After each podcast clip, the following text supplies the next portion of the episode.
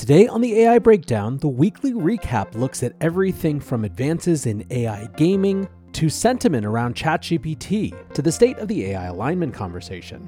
The AI Breakdown is a daily podcast and video about the most important news and discussions in AI. Like, subscribe, and share, and go to breakdown.network for more information. What's going on, guys? Welcome back to the AI Breakdowns weekly recap. Today, we are kicking off with a section all about gaming. This was a major theme this week in a couple of different ways. First of all, there was a lot of discussion around Unity's new AI platform. Unity is basically creating a text to game environment. So you can see, give me a large scale terrain with a moody sky, add a dozen NPCs, make them aliens. This is just a little teaser that went live this week, but now developers are able to sign up for Unity's AI beta, which will be rolling out in the next few weeks. In an interview this week, the Unity CEO talked about all the different ways in which generative AI will transform game development, from smart NPCs to infinite worlds to non scripted interactions, infinite levels, and much faster development. Now, the cool thing is, we're starting to see some amount of this type of thing actually happening. Shira here writes Not bad for learning Unity in a week. Built an AI non player character that asks you about yourself and sends you on a quest. Still a long way to go before this is something I'm proud of, but it's a start working on text to speech and speech to text next. Now, of course, this sort of new type of interaction was on display earlier this week when NVIDIA's CEO gave a demonstration of their new game engine. Despite a new supercomputer and an advanced AI chip, the thing that people were talking most about was a new system for making non player characters have real human dialogue by having generative AI on the back end creating that dialogue in real time.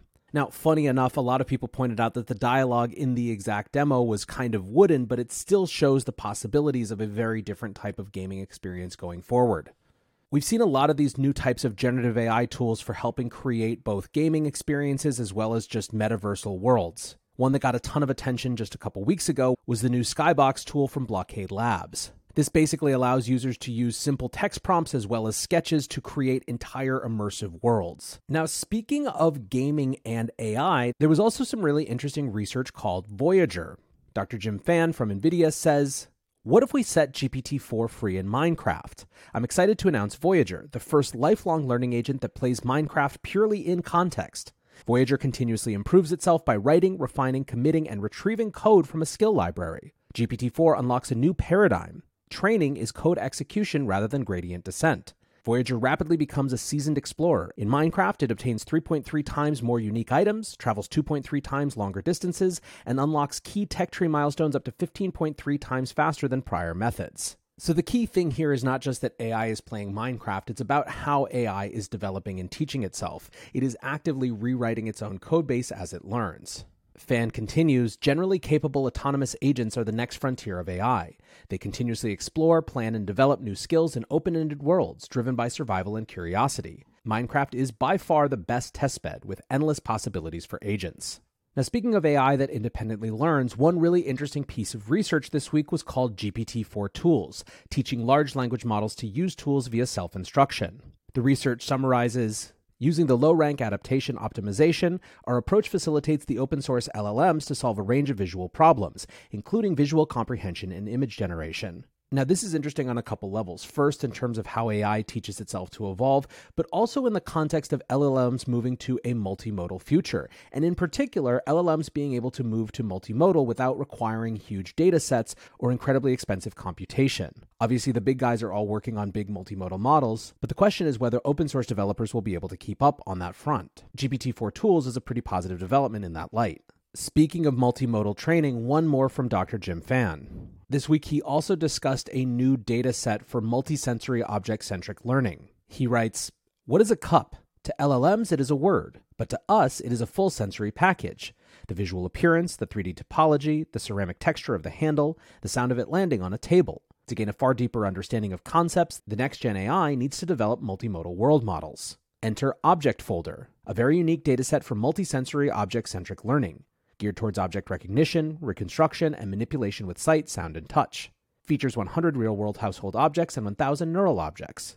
Now, obviously, the building blocks of AI models are data sets that they get trained on. And so, what you have here is effectively a data set that is meant to give LLMs the ability to train on very common but sneakily complex objects. Speaking of 3D objects, there was some really exciting research on 2D video to 3D modeling that came out this week as well. Neuralangelo is a new AI model that reconstructs surfaces in incredible detail from two dimensional videos. It comes from NVIDIA and combines a couple different methodologies to take videos that you might take on your iPhone and turn them into rich 3D objects that can be used in virtual worlds, as digital twins, as parts of gaming, and much, much more. So you might have heard of photogrammetry and you might have heard of neural radiance fields or NeRFs. Each of them have some problems. Traditional photogrammetry, for example, has a problem with repetitive structures, textureless surfaces, and strong color variations, while NeRFs can be beautiful but lack surface detail when they're turned back into 3D meshes.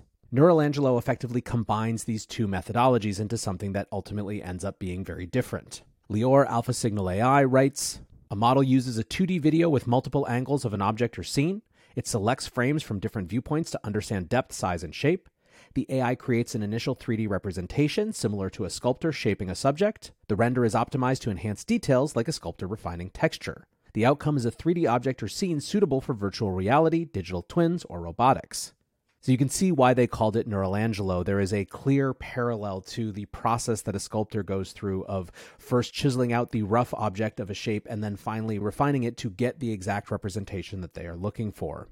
One other interesting 3D project that got some buzz this week was Google's Project Starline. It is a prototype face to face 3D video conferencing that really feels like people are there, or at least that's the promise of it.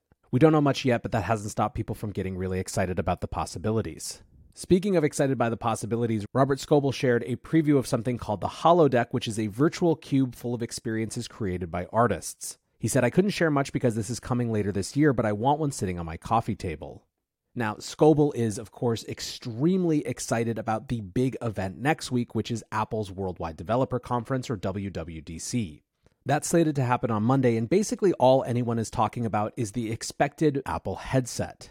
Now, the reason that people are so excited is that Apple has been working on AR and VR type experiences for a very long time, but as we know, doesn't really do anything unless they're pretty convinced that they can win. When it comes to headsets, it's not just that they haven't been a category leader, it's that there's no category leader, really. Sure, you could say it's Oculus, but I think that most people would assess that when it comes to virtual reality and augmented reality devices, even if there is one that has been used by more people relatively speaking, none have crossed over into the mainstream. So, could Apple push us into the mainstream when it comes to that? Well, we'll have to see. But in the meantime, people are still exploring what all the applications might be. Professor Ethan Mollick writes With a new Apple headset announcement, expect lots of talk of AR and VR again. This new paper is a useful introduction to when one or the other of these technologies might be economically useful. The consumer market may still be stalled, but there is real work potential. He shares a graphic of all the potential use cases, including virtual classrooms, virtual meetings, prototyping testing new equipment, exploration of hazardous, and inaccessible, or novel environments, remote robot aided surgery, virtual conferences, training on new equipment, building construction and architecture, and more and more and more. Now, the paper he's referring to is called The Economics of Augmented and Virtual Reality and was written by professors at the Rotman School of Management at the University of Toronto and at Berkeley's Haas Business School.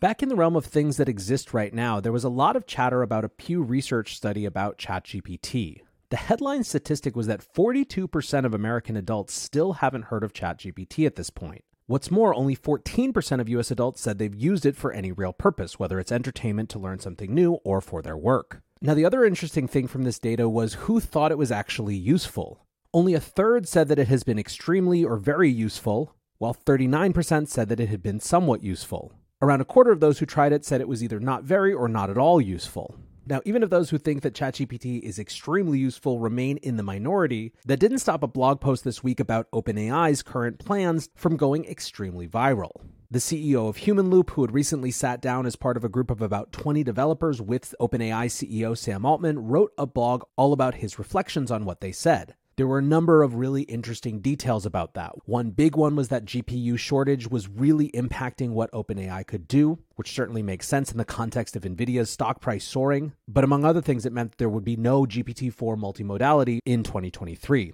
Another part that I thought was really interesting, given some of my recent videos, was that Sam Altman seems to agree that ChatGPT plugins currently don't have product market fit outside of browsing the web. As Sam put it really simply, he thought that a lot of companies had initially believed that they wanted their experience to be in ChatGPT, but actually what they want is ChatGPT in their experience, which is obviously very different.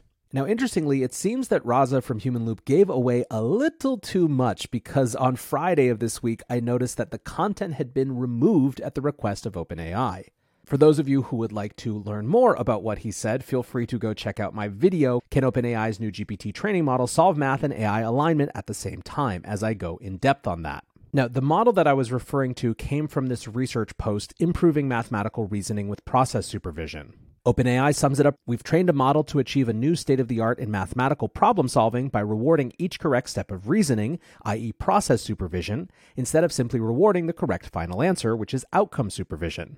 In addition to boosting performance relative to outcome supervision, process supervision also has an important alignment benefit. It directly trains the model to produce a chain of thought that is endorsed by humans. Now, let me bring you back to grade school or middle school or even high school math. Most of us, if you grew up in the 90s and 2000s, probably had teachers who said something like, show your work, partial credit for showing your work. That's effectively what we've got here. The outcome supervised model only rewards an AI system for getting the correct answer, but a process supervised model rewards it along the way for understanding how it got to the conclusions that it was getting to. Basically, what this research showed is that it was better in terms of the actual performance of the model. The process supervised model got to the correct mathematical answer in 78% of cases versus 71% for the outcome supervised process. But it also has real benefits for interpretability. In other words, our ability to understand how an AI is reasoning. As they put it, process supervision has several alignment advantages over outcome supervision.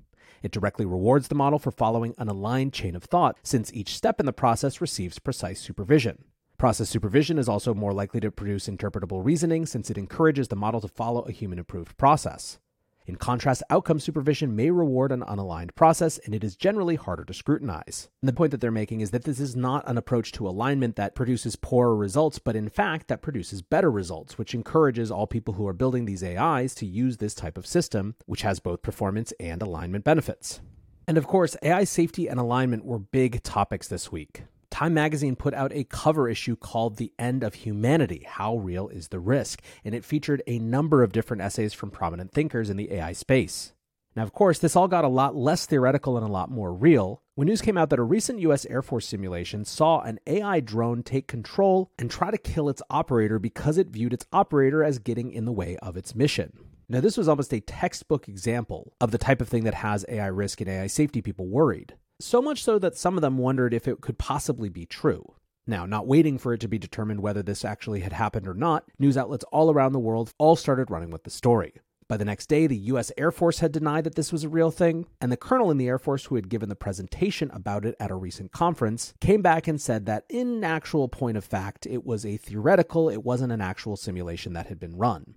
Now, this has absolutely churned up discourse around this issue. The people who think that the AI safety and risk community is out of their minds were using it as a victory lap, while that AI risk community was trying to say that even if this didn't happen in this simulation in this case, it wasn't that far outside of things that we'd already seen. To me, it was an interesting bellwether of where the discourse is around this in the mainstream. It may be that the fact that people were so interested in writing this story is a good thing for the state of the awareness of the potential issues of AI. Now, there is a ton more that happened this week. Japan has indicated that they won't enforce copyright when it comes to AI model training.